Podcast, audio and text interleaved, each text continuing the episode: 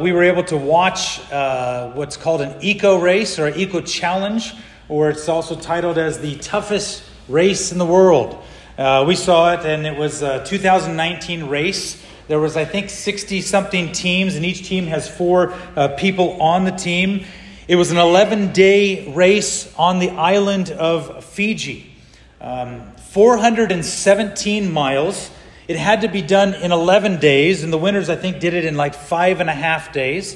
Uh, most of them did not sleep much at all, uh, but 417 miles through the ocean, the mountains, uh, by rowing boats, uh, hiking, uh, biking, there was swimming, uh, climbing mountains, and rappelling, all kinds of things. People just really beating their bodies up over this time.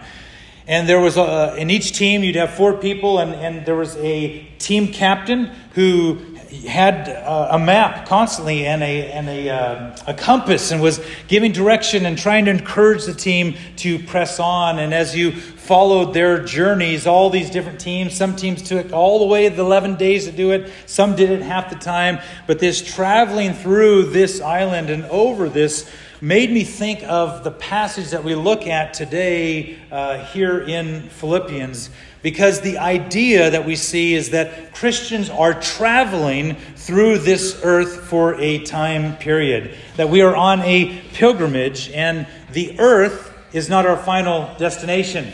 Our final destination for all who are in Christ is heavenward, is Jesus Christ, is being with Him for, for eternity. And as uh, this journey that you are on as a believer, uh, we travel through this wilderness. As we were just singing it as well with my soul, that we go through testing, we go through moments of growth, uh, we go through uh, moments uh, that uh, are changing and transforming our life. And what we need is the strength of the Lord God Almighty. And the only way that we can travel through this world and make it to the end is through the Holy Spirit, the promise of God uh, that He's sealed us with the Holy Spirit. And as we saw in chapter 1 of Philippians, what He began, He will bring to a completion. And so we rejoice in that. This morning, the scriptural truth from Philippians 3, verses 17 through 21 is this Followers of Christ are called to live as citizens of heaven while journeying through this earthly life. Look with me at verses 17 through 21 of chapter 3. Brothers, join in imitating me and keep your eyes on those who walk according to the example you have in us. For many of whom I have often told you and now tell you, even with tears, walk as enemies of the cross of Christ. Their end is destruction, their God is their belly, and their glory in their and they glory in their shame, with mind set on earthly things. But our citizenship is in heaven, and from it we await a Savior, the Lord Jesus Christ, who will transform our lowly body to be like his glorious body by the power that enables him even to subject all things to himself. The Word of God. Father, thank you again for blessing us with not only salvation through your Son, but also giving us your word for life and for godliness. And so we ask for a blessing on the reading and the preaching of the word in Jesus' name. Amen. Some of you have, made, have had the opportunity to go on a hike before. And not only to just go on a hike out into the mountains or the wilderness or wherever it may be, but to go with another person who may be leading you on that hike. Someone who is um, confident, has a lot of assurance as they are heading out, as you are following them. Their stride as well, they are strong. Uh, someone who turns back to you frequently, who's encouraging you uh, to continue on in this hike. And just seeing um, how they are leading you brings encouragement uh, to you. As Paul points out today, something which he's already said in the letter a couple times uh, that there are people to follow who follow uh, Jesus. He points out to the Christians, every one of you who have faith in Jesus Christ, that you are to be a walking example to other believers so as to lead and encourage them. That your life in Jesus Christ, uh, guided by the power of the Holy Spirit, is to point people to Jesus That as they look to your life and as they follow you, that in everything you say, in everything you do, points them to Jesus Christ. The instructions that we have here from the Apostle Paul in verses 17 through 19 are very important. I know that we really want to jump right ahead to verses 20 through 21 and talk about heaven. Uh, who does not want to talk about our eternal, our eternal uh, place with Jesus Christ? Um, we want to jump to that, but let us take a moment here and see what is important in verses 17 through 19. There's a few subpoints I put in your notes, and the first and foremost one is that you are to walk rightly by following and imitating the example of who? Jesus Christ. Paul tells us what uh, that we're to we need to follow other people. He already mentioned Timothy and Epaphroditus, but if you go all the way back to chapter two uh, in verses five through eleven, he says Jesus Christ is the example of how to live and walk humbly with our God. Uh, the prophet Micah, over 2,800 years ago, he says to the nation of Israel in Micah chapter 6, verse 8, He has told you, O man, what is good, and what does the Lord require of you? But to do justice, to love kindness, and to walk how? Humbly with your God.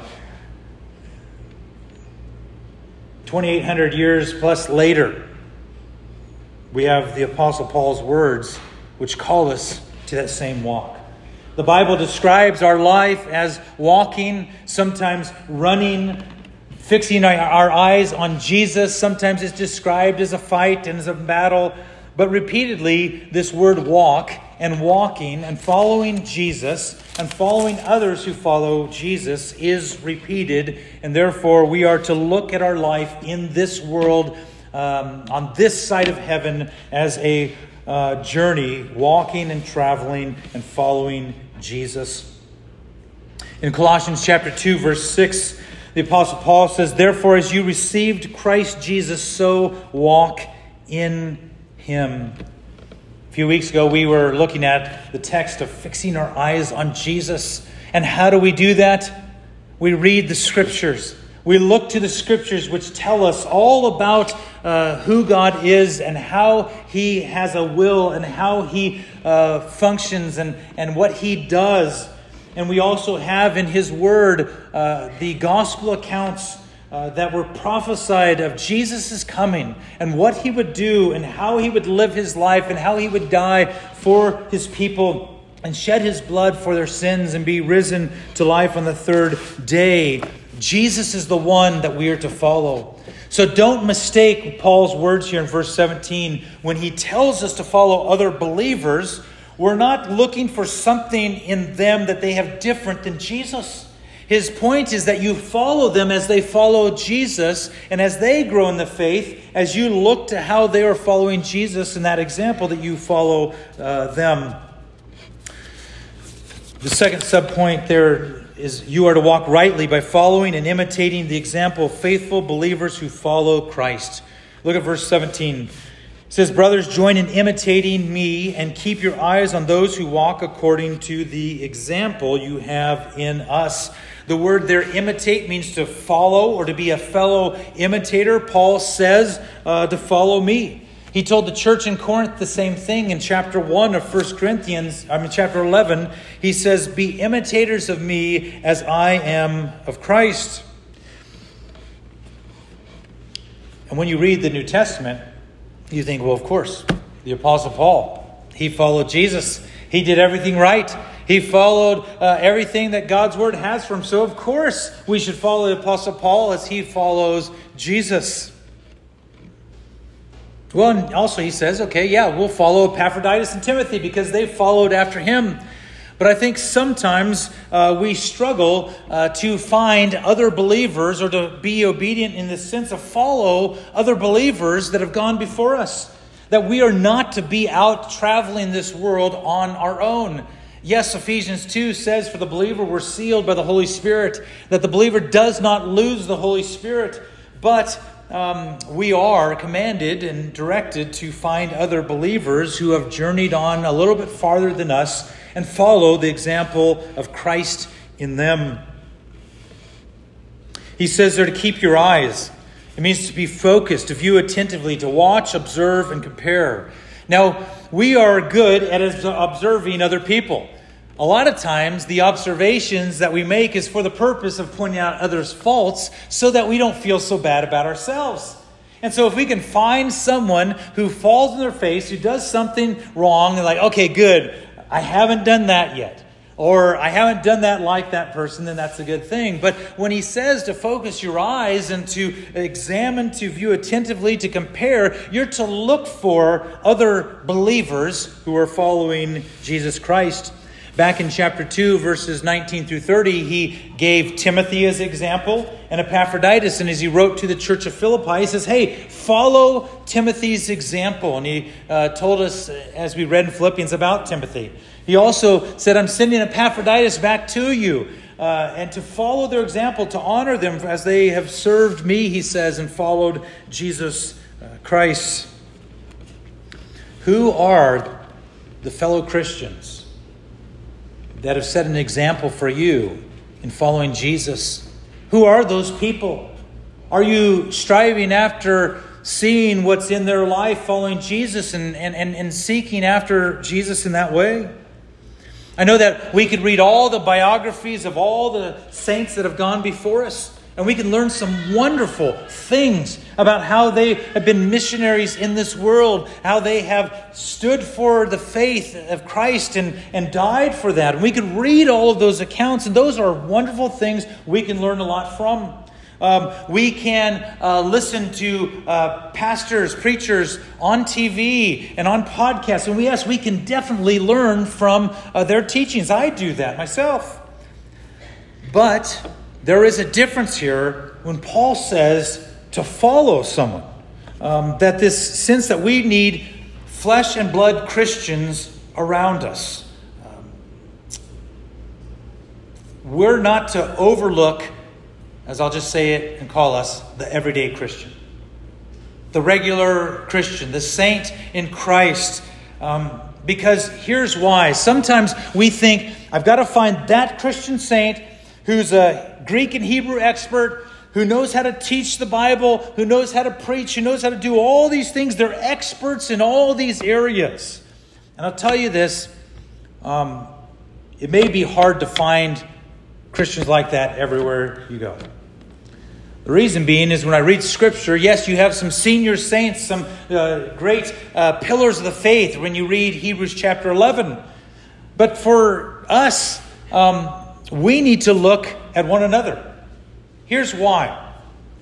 Some of us need to, or our desire is, and we read Scripture, and our prayer is that we would be a godly husband or a godly wife we want to be godly parents. We want to be aligned with uh, God's word. We, we want to be people who work hard for Christ, uh, not just to work hard in, in general. Um, we want to know how to go through the trials of this world. We want to uh, come out on the other end and be focused on Christ. We want to know how to pray uh, uh, accordingly and read the Word. And so sometimes we set our, our eyes on people that we think, well, if that saint over there could do all those things perfect, I should look to them. When maybe God's directing you that you need to be a godly husband or a godly wife, then find the godly husband or wife in the church and don't wait for them to come to you and say, Hey, I'm going to teach you how to be a godly husband or wife or a godly parent. Or maybe you're like, Hey, I'm struggling in the work that I do. Or as a student, I struggle to be a good student. Uh, I, I need to grow in that area. Don't wait for a Christian brother or sister to come to you and say, Here, let me teach you how to work hard for Christ. Let me teach you how to be a good student, to give glory to God. You, Christian, need to seek out other believers. This is this word we call discipleship. You need to be discipled by someone and disciple others. So, who are those people that you see in them? It's like, wow, that person went through that trial in their life. I don't know how they made it out. And you say, Can I spend some time with you? Take the initiative and go to the person who says, You know, I, I, I, I want to be a godly parent. And, and, and, we want to be godly parents, and, and, and you go to this couple that are like, you two have raised your children in the Lord, and here's what we've seen. Can we spend some time with you? I think sometimes we think we're going to uh, be an inconvenience to someone if we dare ask them to spend time with them. Uh, here's a trick you want to spend time with them? Invite them over to your house. I, I don't know, make them a meal, whatever. Spend some time with them. Take them out to coffee or whatever it may be. Go on a hike with them. Take them with you. Invite them. Because most of us are not going to look around the room and go, okay, oh, you need that. You need, okay, I'm going to come over and talk to you, and hey, we're going to set up this appointment for you over here. Paul tells us to set your eyes on these other followers who are following Christ. So it's something that you and I should do. And therefore, pray that the Lord would uh, bring to our eyes those people within the body of Christ that we can spend time with and follow after. The third subpoint there is that you are to walk rightly by following and imitating Christ so that you set an example for other believers to follow. Now, this is also a hangup at times because we do not, many of us do not believe that we can lead anyone or we have anything that we can share with someone. I'm just following Jesus. I'm just as, as struggling with sin as you. We may think of all these types of things. I've got this in my life and this struggle here and this. No way could I lead that group over there. But the Lord's done something in your life in this way and you've grown in this area. You're like, oh, well, yeah, I, I could teach that person that. You are to not only seek out someone who's discipling you, but you are also to disciple uh, others. John chapter 15, Jesus speaks about uh, the vine and the branches and fruit. And when we studied that a while back, we saw that there's no such thing uh, as a fruitless Christian. All Christians who are in Christ produce fruit. Some produce more fruit than others, uh, but all believers produce fruit in Christ, and that's the work of the Holy Spirit in us, making us more and more obedient to His Word as we uh, uh, seek to follow Jesus and to serve and love one another. And if that's true, and that's Jesus' words, then wherever you are at in your walk with Jesus, he has produced fruit that you can, therefore, uh, teach other people and point people to Jesus in. The book of Titus, um, we studied it a year ago, and in Titus, uh, he was writing to the church, uh, Paul was, and, and told Titus to tell the older and the, the, the older men and women in the church to be examples to the younger men and women in the church. And he was encouraging them, and he says this in Titus chapter 2, verse 7 and 8. Show yourself in all respects to be a model of good works, and in your teaching show integrity, dignity, and sound speech that cannot be condemned, so that an opponent may be put to shame, having nothing evil to say about us.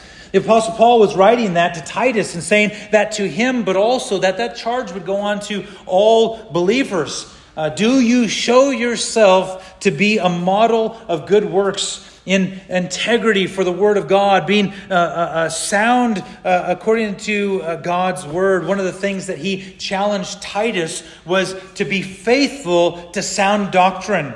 Are you a person who is faithful to sound doctrine? In the sense that we hold to the gospel of Jesus Christ, to the entirety of the Word of God. And it's all God's words, and it's all His truth, and it's all for our benefit that we would know Jesus, that we would be saved by faith in Christ alone, and that one day that we would be with Him for eternity as He's promised to return. Are the people around us finding us to be faithful models of Jesus Christ? Those who hold to his truths. Paul wrote also to Timothy, uh, calling him a young person. So, for every child, youth, teenager, college student in this room who has faith in Christ, here's what Paul tells Timothy in 1 Timothy 4, verse 12. He says, Let no one despise you for your youth, but set a, the believers an example in speech, in conduct, in love, in faith, and impurity. Throughout my life, I've had a number of opportunities to go to uh, mission trips down in uh, Mexico. And trip after trip after trip, um, going uh, as a student and then later taking students, watching young believers set an example for the older believers. The number of times that are just blown away by something that a student would do, setting the example for all the rest of the team uh, of how they're following Jesus. And so when you read these things, all the youth in this room, when you read these scriptures and you see all this stuff, you might think, well, when I get to be an adult, when I get out of college, when I get married, when I do these things, then I'm supposed to do this. No. Every single person in this room, if you have professed faith in Jesus Christ alone for salvation, you are to set an example for all the believers, young and old. So don't use a lot of these excuses we have. Don't use the excuses that, again, that um, I can't find the person to follow. Uh, don't use the excuse of like I, I can't lead anyone or be a model or example for them. Uh, don't use the excuse of I'm too young or I'm too old uh, because we use those so that we can avoid these things. Oh yes, I agree. Paul wrote some wonderful things here in Philippians, but but you know what? All these troubles in my life, all these distractions, all these businesses, I, I can't do that right now. Know that we are good at making excuses, right? We come up with all the greatest excuses in the world just to avoid things, especially the things of God. The fourth subpoint there is this under um, verses 17 through 19 is that you are to not follow the examples of those who live as enemies of Jesus Christ. Here's something you're not supposed to do. Verse 18, he says, for many of whom I have often told you, and now tell you, even with tears, walk as enemies of the cross of Christ. he says he's said he's mentioned these things repeatedly. He says he does it with tears. To think that the Apostle Paul, as he writes this, he's grieved over people who are enemies of the cross of Christ. He's grieved with the fact of possibly two things as he writes in other letters. One, that they come into the church and they distract the church and try to turn the church away from the truth of God. And secondly, he grieves with the fact that there are people who will die in their sins and they will face the judgment of God and they will be cast into hell for eternity where there is weeping and gnashing of teeth and the wrath of God will be upon them for eternity. He grieves over these things. He doesn't just uh, get away from those people. Those people hate Jesus. Don't listen to them. Yeah, don't listen to them, but your heart should be grieved that if they die in their sins, they go to hell. Therefore, all the more you should be praying for all the lost in this world. Church, do you pray for the city of Missoula? Do you pray for the numbers and numbers, the thousands of people here in this city who, if they die today in their sins, they go to hell for eternity? Do you pray for them? We need to. I know you do pray. But we should ever more pray that God would direct us as believers and the believers in this city to herald the gospel of Jesus Christ. We should weep with tears, as Paul does, over the enemies of the cross of Christ. And so, with this, we are to avoid them in this sense. You don't follow what they teach. You don't follow their examples because, number one, it says the enemies. The word enemies that he uses here is the same word used for adversary or to hate. It's the same word used to describe Satan, the same word used to describe people before they're Christians. So stop for a minute here, all you who are in Christ, and go, wait, what was my life like before Jesus? Wait, I was an enemy? Well, Scripture repeatedly tells us this. Before Jesus Christ, before the Holy Spirit opens your eyes to the gospel of Jesus Christ, you walk as an enemy of the cross of Christ. You're like, nah, was not that bad. Again, again, that's human thinking. That's not the Word of God. In Colossians chapter 1, the Apostle Paul tells the church in Colossae, verses 21 through 22, and you, he's writing to Christians there, who once were alienated and hostile, the word there is the word enemies, which he uses here in Philippians, in mind, doing evil deeds, he is now reconciled in his body of flesh by his death in order to present you holy and blameless and above reproach before him. You see, he says, You were alienated, you were hostile enemies of God, but now, by God's grace, by what Jesus Christ did at the cross for you, through faith in Him, you're saved. And therefore, you're changed, transformed, a new creation. The Holy Spirit of God dwells in you. And so, it's always a good reminder to glance at your past, to know this is who you were before Christ, so that you would be, thank you, Jesus, for your grace and mercy and forgiveness upon my life. He says to watch out for these enemies of the cross of Christ.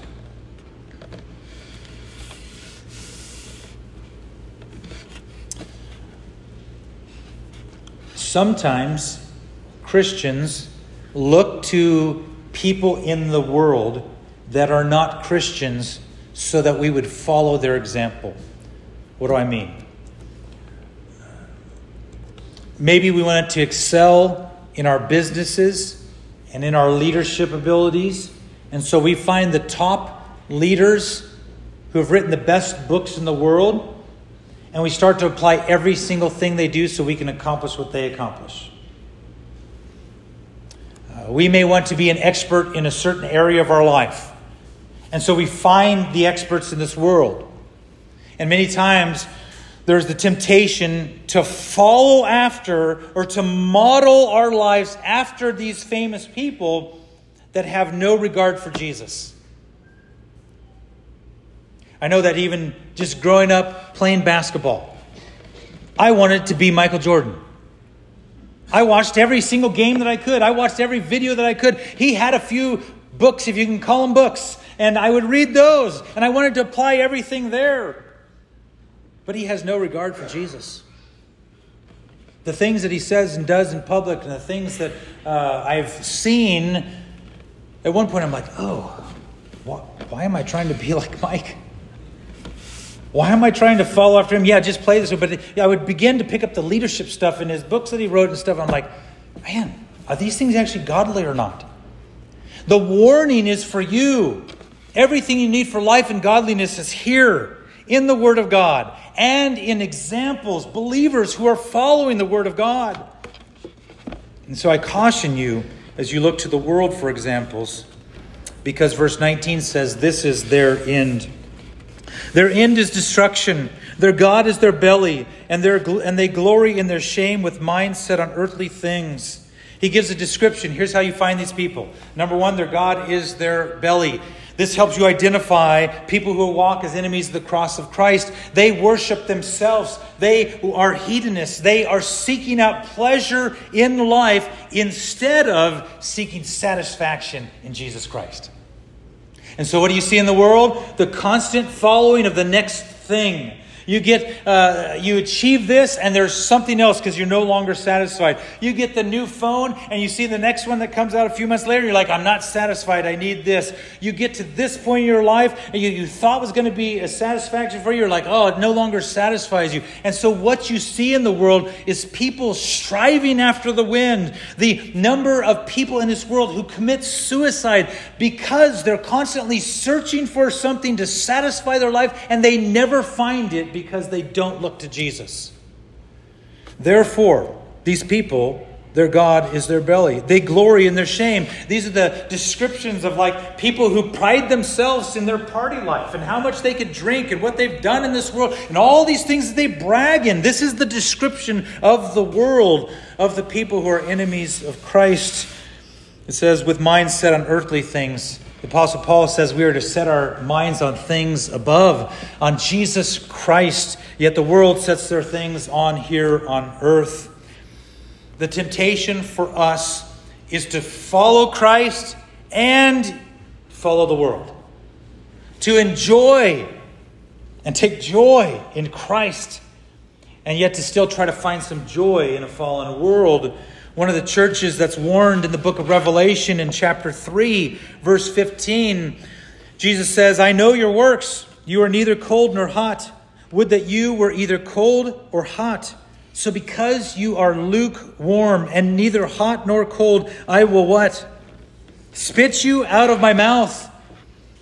Jesus' words is that his people would not be cold and hot this mixture of standing with one foot in the world and one foot following Him, but that we would be hot in the sense of following Jesus, of loving Him, of declaring the gospel to others, and that we would do that with all of our might and all of our energy through the Holy Spirit of God until the day that we see Him face to face. And so some of us today are in the cold and in the hot. We're in the things of the world and the things of God. And He's calling you on account today. Get rid of the things of the world. Stop turning and fix your eyes on the world and fix your eyes on Jesus and follow Jesus and walk after Him and follow other believers who are following Jesus. And by the way, you be an example for others to follow you until the day you're with Him for eternity. Church, that's what we are called to do. And I'll tell you this as I tell you every week you can't do it. You can't do it. You can't do it on your own power, your own strength, your own plans, your own will. It's all according to the will of God and by the power of who? The Holy Spirit. The Holy Spirit empowers you and I to do anything for the glory of God. And therefore, we should pray daily, as Paul says in Ephesians uh, Holy Spirit, fill me up. Fill me up today, Holy Spirit, that I would walk in the power of God and your holiness and grow in righteousness. Philippians chapter 1, we saw just at the beginning of our study, uh, uh, just uh, I don't know, a number of weeks back, he says in verse 27 Only let your manner of life be worthy of the gospel of Christ, so that whether I come and see you or am absent, I may hear of you that you are standing firm in one spirit, with one mind, striving side by side for the faith of the gospel I so enjoy reading of Christian missionaries in this world doing work in the name of Christ. It's like Paul as he tells the church in, in Philippians I so long for and excited to hear about how you're walking in Jesus.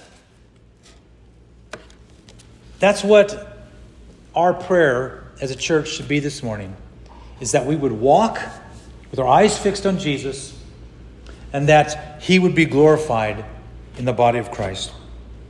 And as we do that, this Philippians 1:27 only let your manner of life be worthy of the gospel of Jesus Christ is this correct description. As you walk and travel and journey in this world you are not a citizen of this world. You're a citizen of heaven through faith in him Let's look at the second point, the last point here, verses 20 through 21 walking like a citizen of heaven. Uh, a number of years ago, I can't remember how long ago, I was working for my father in law's company uh, doing construction work, and uh, we would get up early and go to work. And one morning, my wife woke me up and said, really early, and says, uh, Your bag is packed. Uh, you're getting up, you're leaving. I'm like, No, no, I didn't even get, get work. I can't leave, whatever. And she said, No, you're going with my dad somewhere. And so um, we uh, load up and go to uh, the shop, and my brother in law's there, my father in law, and one of the foremen, and says, We're going on a trip. And, and, and don't really tell us much of the details yet until I think we, I can't remember if it was once we got to the airport, but we're leaving Los Angeles. We're flying towards Seattle. We get to Seattle and we fly across into Vancouver. And then we get on this little float plane and we float and we land on the water uh, just um, northeast of Vancouver Island. We're there to go fishing. It's like awesome. Never fished for salmon before. Never seen a 52 pound salmon. It's like, wow. So we have a great time. Killer whales are, are, are, rising up through the water. You see eagles flying down, grabbing fish out of the water, a bear on the shoreline. I mean, it's just glorious. You're like, Lord, thank you for your creation. We get to the end of the trip and they pack up all the, the fish. They'd filleted it for you and sealed it and froze it. And you're going back to the airport and we get in line and I see everyone in our group taking out their passport. I didn't own a passport at that time. Years and years going to Mexico, they never required it, only my license. I turned to my father in law and said, I don't have a passport. He's like, What? And uh, so I began to sweat. And he's like, All right. So my brother in law went first. I think our, uh, the foreman that was with us went, for, went ahead. And he goes, All right, you go next. And I have my license. And I walk up and I put that down. The guy goes, What is this? And I said, Well, officer, I'm sorry, I, I don't have a passport. You don't have a passport and you want to come into the United States of America? uh, uh, uh, to tra- or to go through in, in Canada and to. He you, why don't you have a passport here? And I, I try to explain. I said, go on this trip, and, he, and he's like, hold on. He starts typing. He starts asking me questions. He goes, where were you born? I said, Lindsay, California. He said, what hospital? I said, well, it's Lindsay Hospital, but it's no longer there anymore. He goes, well, that's convenient. and I was sweating more. And um, he gave me a bad time. He pulls out all these papers and he's stamping all this stuff. He calls someone and it sounds like even threatening. And he goes, All right, I flagged your name. If you come through here again, we're not letting you in. It's like, All right. And I'm like shaking. And I go over and uh, my father in law goes through and they're laughing. Yeah, I was like, Great. But as I went into uh, Canada, I went in without a passport. Um, I went in as a stranger in a foreign country. Um, and I'm reminded of Philippi in Acts chapter 16, which I hope you've already read. If not, you need to read Acts 16. Because in Acts 16, when Paul comes into Philippi, which we have the letter that goes to the church there, there's a moment at which he gets arrested. Actually, they beat him first, they arrest him, throw him in jail, and after an amazing, miraculous work of God, and a jailer gets saved and his family, the next morning in Acts chapter 16, the magistrates of the city comes to Paul and say, or they come to the jailer, and the jailer comes to Paul and says, Hey, you guys can go. And he's like, No, not at all. He's like, I'm a Roman citizen who was beaten and thrown in prison. You're telling me to go without any trial or anything? I have rights.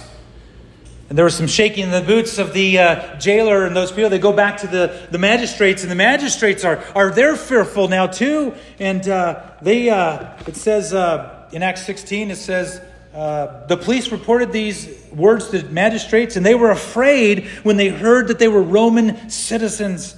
So they came and apologized to them, and they took them out and asked them to leave the city. You see, as a Roman citizen, he had certain rights and privileges, and one of those, he could not be beaten and thrown in jail the way that that happened. And so there was therefore great fear because if you ever did something against a Roman citizen that way, you could pay a major price. And Paul writes to the church in Philippians in verse 20 and says, But our citizenship is it where? In heaven. And from it we await a Savior, the Lord Jesus Christ. When you read Scripture and it speaks of um, strangers and it speaks of uh, aliens, specifically when it uses the word strangers, it uh, means a, a foreigner uh, who is not a citizen, and aliens are um, not citizens but could live in a city or an area and had some common types of privileges, but only a, a Roman citizen at that time would have full rights and privileges uh, and the benefits of a citizen in the city of Philippi. And you could be a um, Roman citizen by birth, like the Apostle Paul. You could have been a slave and over a period of time been released and become a citizen. You could have served the military and become a Roman citizen through that, or sometimes through marriage and through time in some different ways, you could possibly become a Roman citizen. Turn to the book of Ephesians, chapter 2. Ephesians chapter 2, the Apostle Paul lays out for us how anyone becomes a citizen of heaven. In Ephesians chapter 2, I'll read verses 1 through 5. Ephesians 2, 1 through 5. Again, he's writing to Christians and he says, And you were, past tense, dead in the trespasses uh, uh, and sins in which you once walked, following the course of this world, following the prince of the power of error, the spirit that is now at work in the sons of disobedience, among whom we all once lived in the passions of our flesh, carrying out the desires of the body and the mind, and were by nature children of wrath like the rest of mankind. And we go, wow, enemies of God. Verse 4 But God, being rich in mercy, because of the great love with which he loved us, even when we were dead in our trespasses, made us alive together with Christ. By grace you have been saved. Amen? We rejoice in that scripture because Jesus Christ has poured out his grace and mercy and his forgiveness on us and has removed our sins. through faith in him. And he's risen from death to life, and he's ascended to heaven and ruling and reigning. And he says, I go to prepare a place for you, just as we were reading earlier. And he says, I will come again and take you to be with me because you're a citizen of heaven. Look farther down in chapter 2 there of Ephesians. Verse 19, after the work that God has done, he says, So then you are no longer strangers and aliens but you are fellow citizens with the saints and members of the household of God, built on the foundation of the apostles and the prophets, Christ Jesus himself being the cornerstone, in whom the whole structure, being joined together, grows into a holy temple in the Lord. In him you also are being built together into a dwelling place for God by the Spirit. He says, You're no longer strangers and aliens, but fellow citizens of the kingdom of God of heaven.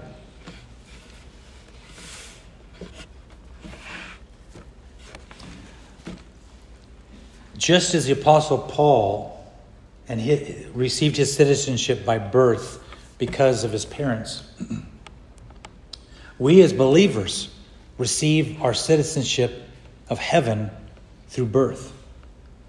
Not by physical birth, but John chapter 3 says regeneration, being born again. And by that birth, which we were just reading in Ephesians chapter 2 and throughout the scriptures, that through faith in Jesus Christ alone, through the Holy Spirit working in us to open our eyes to the gospel, that we're saved by that faith, we are also made citizens by the Holy Spirit's work in us. I'm thankful for the scriptures in Romans and Galatians, which tell us that at faith in Christ, when we're justified, we're also adopted. We're adopted children of God. And therefore, we have all the rights of being a child of God. And so we rejoice in that. That He's gone to prepare a place for us, and He's coming again, and He'll take us to be with Him forever in the household of God. 1 Peter chapter 2, verse 11 says, Behold, or, beloved, I urge you as sojourners and exiles to abstain from the passions of the flesh which wage war against your soul. So, therefore, with heaven set before us, we walk accordingly to how Jesus Christ has set us an example to follow. We walk accordingly to his word. We abstain from the things of the world as we once were enemies of God, and we seek the heavenly city because one day Jesus will return. And it says in verse 21 who will transform our lowly body. How many of you say, Yes, we have a lowly body? It's breaking down. It says, Who will transform our lowly body to be like his glorious body by the power that enables him even to subject all things to himself. There's a wonderful book you need to read if you haven't read. Only read it after you read the Bible. Bible's number one printing and selling. Number two is Pilgrim's Progress. And in Pilgrim's Progress, you have the story of a man named Christian who's on a journey and he's traveling towards what's called the celestial city. And this guy named Christian, he ran from the city of destruction after he was burdened of the truth of his sinful state and the sinful state of the city around him. And as he headed towards the celestial city, he would turn away from pursuing the world. He would struggle and fall into traps, but he continued seeking the treasures of the celestial city. And as he faced challenges, as he faced attacks, as he faced uh, uh, temptations and imprisonment, um, as well as he faced victories, uh, he's encouraged to continue on in this pilgrimage.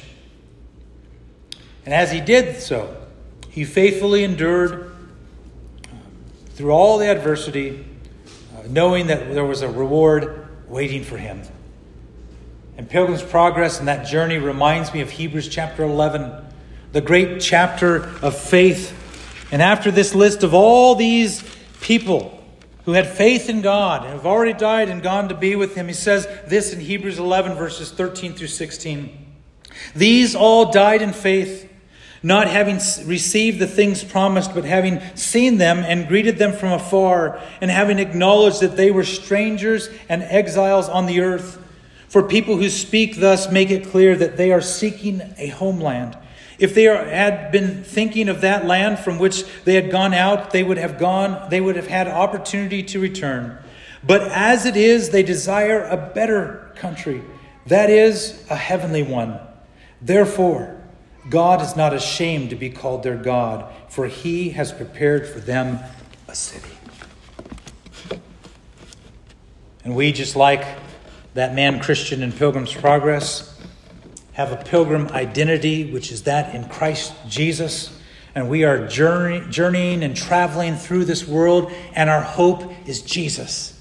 Our eyes are set on Him, and we are to strive forward and to walk uh, in a manner worthy of the gospel of Jesus Christ and as we already read in Philippians, we press on towards the goal. We know the Holy Spirit will move us through this world. And God, what He started in you, He will finish. And therefore, one day we will be gathered in the heavenly city and we will be with Jesus for all eternity, forever and ever. And He will make a new heavens and a new earth. And those things are just blessings and benefits. But the glorious treasure and inheritance is Jesus Christ. For all you who are in Christ today, be encouraged that through the trials and struggles that you are facing, the Holy Spirit will move in you to get you through to the end. So keep your head up and you look to the heavens and you wait for Jesus' return. And for all who here who have come into this place, not as a citizen of heaven, a stranger, an alien of heaven, I pray today that the Holy Spirit has opened your eyes to the gospel of Jesus Christ, and that you would call out to Jesus and say, Lord, save me, forgive me of my sins, come into my heart, change me, transform me, do a work that only you can do, and that today would be the day of salvation. Let's pray. Father, we thank you. Those of us who are citizens of heaven, we thank you that you have done a great and glorious work to make us your own. And Father, we call and ask to you today would you strengthen us in a dark world, in a place where we are truly strangers and aliens, a place that hates you and they hate us. Father, we cling to your promises that Jesus is enough, that your Holy Spirit dwells in us, and that you will grant us all that we need for life and godliness. Father, we pray that you would bring comfort and peace and strength for any in the room who are in the midst of the struggle, the trial, the battle, and as James says, that you would bring them through for your glory, for their strength. Father, help us to be following after Jesus, following after believers who follow Jesus, being an example for others to follow. And would you build up this local body of Christ, that you would strengthen us in you, and you would do it for your glory. Jesus, we pray, come soon. In Jesus' name, amen.